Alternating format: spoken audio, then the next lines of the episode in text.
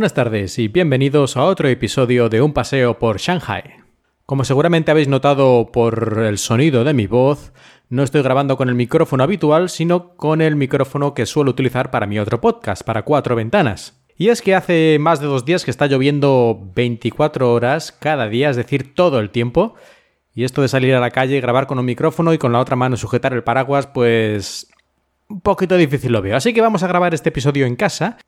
Y hoy toca el tema que ya avisé en el episodio anterior y es sobre la seguridad alimentaria en China. Como comenté que en China la contaminación tanto del aire como del agua es algo generalizado, pues es lógico pensar que la comida también va a estar contaminada y esto es así. De hecho hay un dicho popular aquí en China que dice que China es el único lugar del mundo en el que puedes comer todos los elementos de la tabla periódica. Bueno, pero a pesar de que es cierto que muchos alimentos pueden tener contaminación, yo que sé, después de metales pesados o cosas así, los principales problemas alimentarios o de seguridad alimentaria en China yo creo que vienen no de la polución general del medio ambiente, sino de la simple y llana avaricia y estupidez de la gente.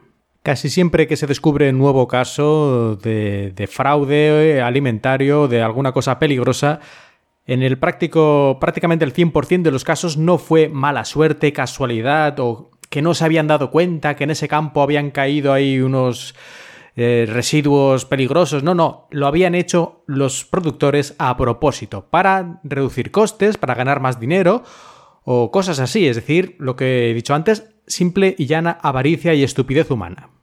Normalmente no suelo documentarme mucho para hablar de los temas, simplemente voy dando mi opinión, pero hoy sí que he hecho una pequeña lista, además aprovechando que estoy aquí en casa, sobre algunos de los casos escándalos más eh, importantes de los últimos 10 años. Podríamos ir más atrás, pero yo creo que 10 años ya está bien. Y algunos, algunos de los escándalos alimentarios más sonados que ha habido en China. Y vamos a ver, en el año 2007 vemos aquí que se descubrió que en Guangdong, en el sur de China, los fabricantes de tofu apestoso, del cual hablé en un episodio anterior de este podcast, cientos de fabricantes, según dicen algunos, utilizaban aguas residuales y productos químicos poco recomendables para hacer este, este tofu. Yo no sé en qué cabeza puede entrar que voy a, a, fabricar un alimento que va a comer gente, que podrían ser mis hermanos, mis hijos, mis padres, y lo hago con aguas residuales y productos químicos peligrosos. Es que es increíble. Aquí supongo que también tiene mucho que ver la, incultura que hay en China, en todavía en mucha gente, sobre todo en zonas más rurales, y el dios dinero que se ha apoderado del país después del comunismo, pues ha habido una especie de como de golpe en el otro sentido, pues antes digamos que lo de hacerse rico y todo eso estaba casi prohibido, era imposible, todo el mundo tendría que haber sido igual y todos tenían lo mismo, el mismo coche, la misma ropa, y luego ha venido el cambio justo al contrario, ¿no? Péndulo ha ido al otro lado y ahora el dinero es Dios. Y a veces esto lo hablo con mis estudiantes y siguen pensando lo mismo, que el dinero, digamos, es lo más importante en la vida. Y si para ser rico tienes que envenenar a cientos o miles de personas, pues parece que les parece algo razonable, no lo entiendo. Yo realmente escapa mi comprensión como muchas cosas en este país. Bueno, pues en 2008 aquí tenemos también uno de los más sonados cuando un montón de bebés, niños muy pequeños, se envenenaron al tomar eh, leche, fórmula de esta para bebés de leche, que contenía melamina. Esto hizo que más de 50.000 bebés fueran hospitalizados, muchos de ellos con secuelas graves permanentes, y seis de ellos murieron, seguramente más, pero bueno, oficialmente estas son las cifras. Y además el fabricante de esta, de esta leche era uno de los fabricantes más grandes. Aquí ya no hablamos de pequeñas, yo qué sé, una familia que tiene una tiendecita, una granja y no sé, ve ahí dinero fácil. Aquí ya hablamos de una marca gigantesca, Sanlu, el grupo Sanlu. Y como digo, esto, esto yo creo que fue internacional. Después de este escándalo, de hecho, durante muchos años, y yo creo que todavía hoy en día, la mayoría de los padres en China tienen la costumbre de comprar la, esta fórmula de leche infantil, comprarla en el extranjero. Y de hecho en varios países han tenido que hacer restricciones especiales para impedir que la gente en las farmacias y otros lugares donde venden estos productos comprarán para revender. O sea, uno llegar allí a una farmacia o a un lugar de estos y dijera, quiero 200 cajas o 200 botes de esta leche. Ciertos países, empezando por Hong Kong, obviamente, porque está aquí al lado, pero incluso hasta en Inglaterra, tuvieron que hacer, si no recuerdo mal, algún tipo de regulación para que la gente no pudiera comprar más de dos botes eh, a semana o algo así, no recuerdo cómo era, pero vamos, se tuvo que tomar cartas en el asunto porque casi todos los chinos a la mínima que pueden compran no solo una marca extranjera, sino fuera del país, porque ha habido también casos de marcas, digamos, botes de marcas extranjeras que en realidad alguien ha cambiado el contenido y ha puesto una materia subestándar para ganar más dinero. Vamos al año 2009 y vamos a uno de los que más gracia me hacen. Es la... Bueno, gracia. Ya podéis imaginar en qué sentido. La carne de cordero falsa aunque esto de carne falsa hay muchísimos escándalos, pero bueno, veamos este. Carne de cordero falsa que pillaron ahí en Qingdao y que en realidad era carne de pato o de a saber qué, rociada o marinada con meados de oveja para darle eh, el aroma del, del cordero. Y así se vendía, y sobre todo en paradetas de estas por la calle que hacen carne asada, brochetas y cosas de esas, pues ahí parece ser que era el lugar donde más se, daba esto, lógicamente, porque también suele ser muy barato, ¿no? Este tipo de comida. Y por algún motivo será. No van a perder dinero. Y continuando con la carne, unos poquitos años después, ya en 2013, para no alargar esto demasiado, vamos a el escándalo de la carne de cerdo.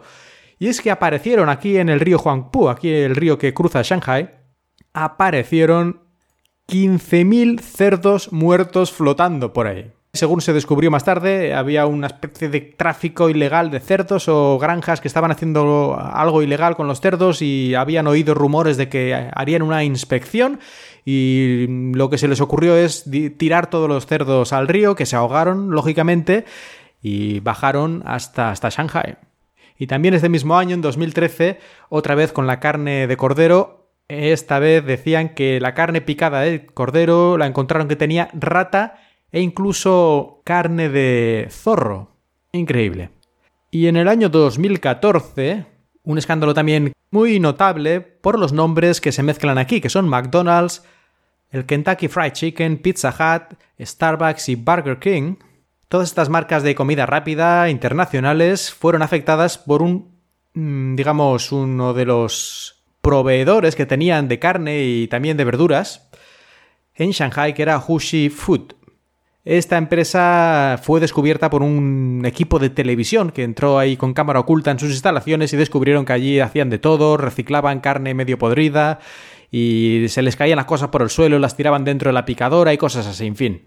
Un gran escándalo que durante varias semanas o más, digamos que no podías comer muchos de los productos que había en McDonald's porque los tuvieron que retirar de las tiendas e incluso durante unos días o unas, bueno, yo diría que más, puede que unas semanas no había verduras tampoco, porque las, también hubo un problema con esto.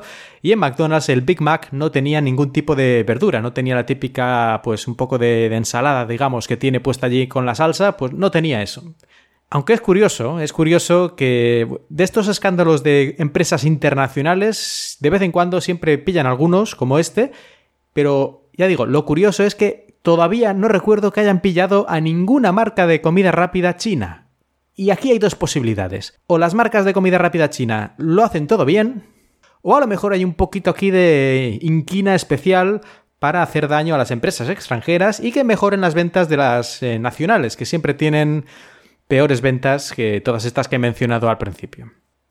Y ya terminando todos estos escándalos con un poco de humor, por decirlo de alguna forma, es que hace unos pocos días, unas pocas semanas, China, por lo menos en Shanghai, prohibió importar quesos que tengan hongos y cosas de estas. Es decir, por ejemplo, pues el queso Roquefort o el queso Brie o cosas de este estilo que están hechos, tienen ahí pues una capa de, hongos, digamos, para hacerlos pues han sido prohibidos porque dicen los chinos que tienen demasiadas bacterias y cómo van a traer estos productos a China después de hacerlo durante 30 años o lo que sea. ¿eh?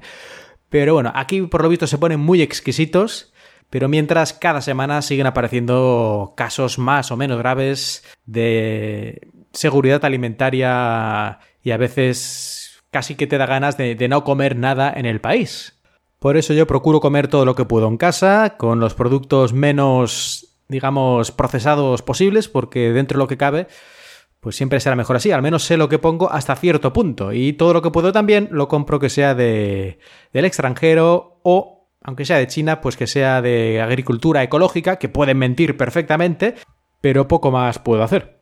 Y con esto terminamos este episodio de hoy. No puedo decir que espero que hayáis disfrutado de este paseo, por lo menos un paseo físico, como suelo hacer mientras grabo. Pero bueno, hasta el próximo episodio de un paseo por Shanghai.